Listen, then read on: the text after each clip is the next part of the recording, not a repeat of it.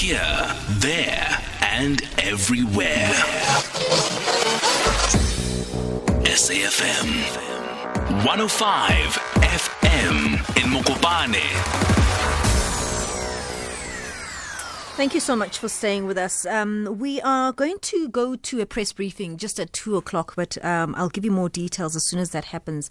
In the meantime, I want to speak to Kgothatso Montjane. You may, you may or may not know the name. She is the first black person to be at um, first black South African. I beg your pardon, to be uh, compete at the Wimbledon, um, and she was ready to go back, and she was ready to do all sorts of wonderful things, get a Grand Slam again of course, COVID happened. And she comes talking to us live from home this afternoon. And we just want to catch up with her to try and understand, you know, what the plans are going forward in her career because she is now, has had to, you know, put her life at a standstill. Kgothatso joins me on the line. Thank you so much, Kgothatso, for joining us. Good afternoon. Thank you. Good afternoon to you and to the listeners. So, how has life been, Kgothatso? You were headed for Wimbledon and many other wonderful places to go and compete. You've had to put that at a, at a standstill. How how are you coping with training and, and keeping your, your head up at this time? Yeah, I mean, uh, it was quite tough at the beginning, you know, because, uh, you know, just before lockdown, I was supposed to go play in the U.S. and, you know, COVID happened, lockdown happened.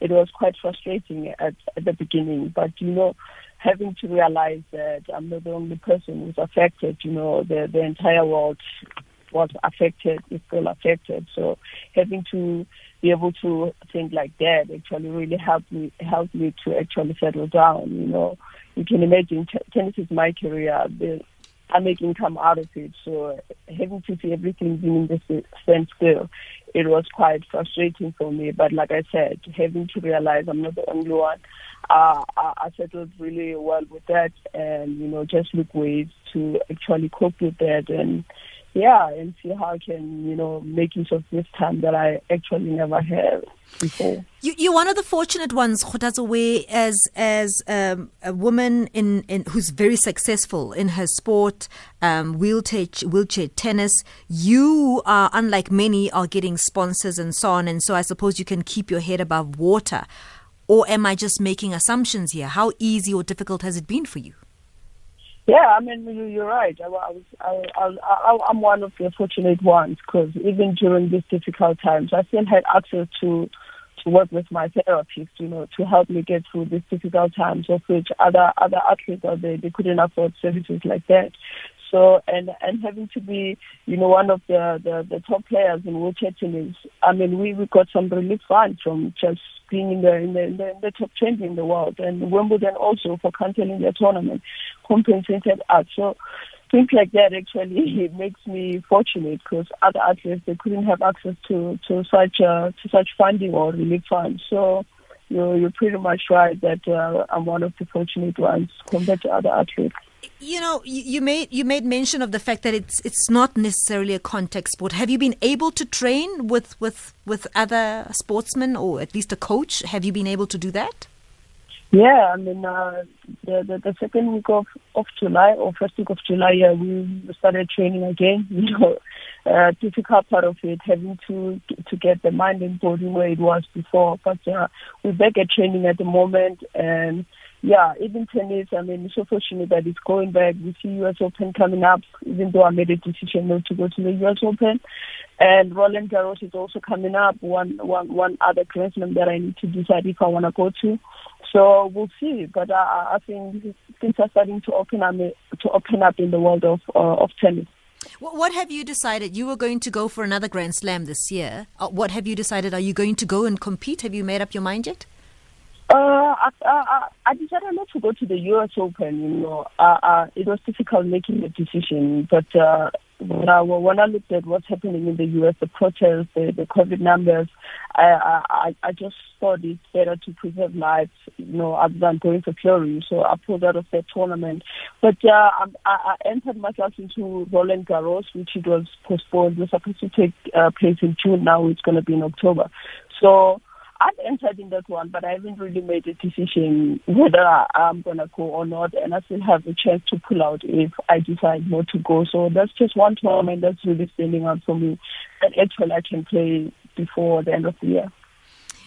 Um, I want to talk to you about other issues that are not necessarily COVID related, um, and that goes back to my question around sponsorship and support. Um, and we said, you know, you're one of the lucky ones. But I just want you to highlight just what the reality is for um, a sportswoman like yourself, uh, particularly somebody living with a disability, just how easy or difficult it has been for you to acquire sponsorship, to keep going, to be supported as a sportswoman. Look, it's it's been difficult. It's still it's still difficult. You know, few sponsors that I have. It's it's not everyone actually putting in some monetary value because tennis is a very demanding sport. You know, I need I need funds to get around the world. But I'm so fortunate to have uh, you know Vision View Sports Radio that are on board. You know, making sure that my travelings are covered.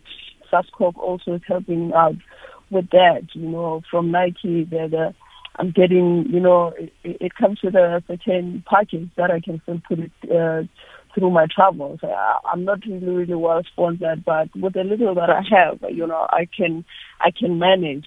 But uh, the issue of sponsorship is still, is still a problem, you know, because since wheelchair tennis lost its huge sponsor, a lot, lot of athletes, I mean, they could uh, at standstill.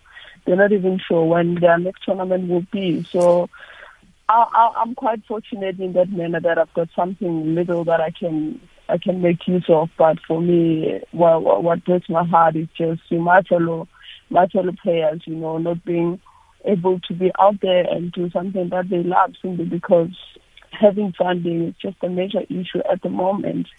Are you saying, Kgothatso, since that particular loss of sponsorship, nobody has come to, to fill those those shoes? No, as far as I know, I mean, we we we just even now recently moved to Tennis South Africa because wheelchair tennis South Africa doesn't exist as a federation anymore. So we're part of Tennis South Africa now. But other than that, it's quite a lot of us in there. We cannot give everyone what we used to get before. So it, it, it's quite a quite a bit of a challenge. You know, like I said, we always try to make use of what we have, but it's really heartbreaking that we cannot fully be out there because of of. You know, we are so limited in terms of you know funding. So, so what does it technically mean when it no longer exists? Wheelchair tennis in the federation doesn't exist anymore. What does that mean? What what has happened to all those people who were under wheelchair tennis? Uh, we we all went under Tennis South Africa. Okay. You know, so now we, we just we just move in Tennis Africa. They're trying their best to to revive the sport. You know, the sport is new to them, but uh, I, I would like to think together we. We, we can find a way to, to, to work around that and see how can we we, we make tennis uh, we make wheelchair tennis you know bloom again because we, we used to be one one one sport that was doing well in the country to have six tournaments, you know, with all that gone, I'm just thinking we'll just take it one step at a time with Tennis South Africa and see what the future really holds for us. The, the relief funds that we've been hearing about in sport, have you been able to access them at all, the government relief funds? Yeah, yeah. I finally, you know, at the beginning, I wasn't one of the first ones to get it, but at the end, uh, I finally got got my share. Yeah, uh, I, I did. Well, all the best to you, Kgothatso. Thank you so much for talking to us. I really appreciate it. Thank you so much. Kgothatso Montjane, who is a wheelchair tennis champion, and we're just really touching base with how things are going for her. She was going for another Grand, grand Slam, and she's just decided not to, and she's not sure when she'll get back to, to competing again. I mean, that's just really the face of what is happening um, in the sports arena for, for many, many people, and how people are coping or not really coping with COVID 19.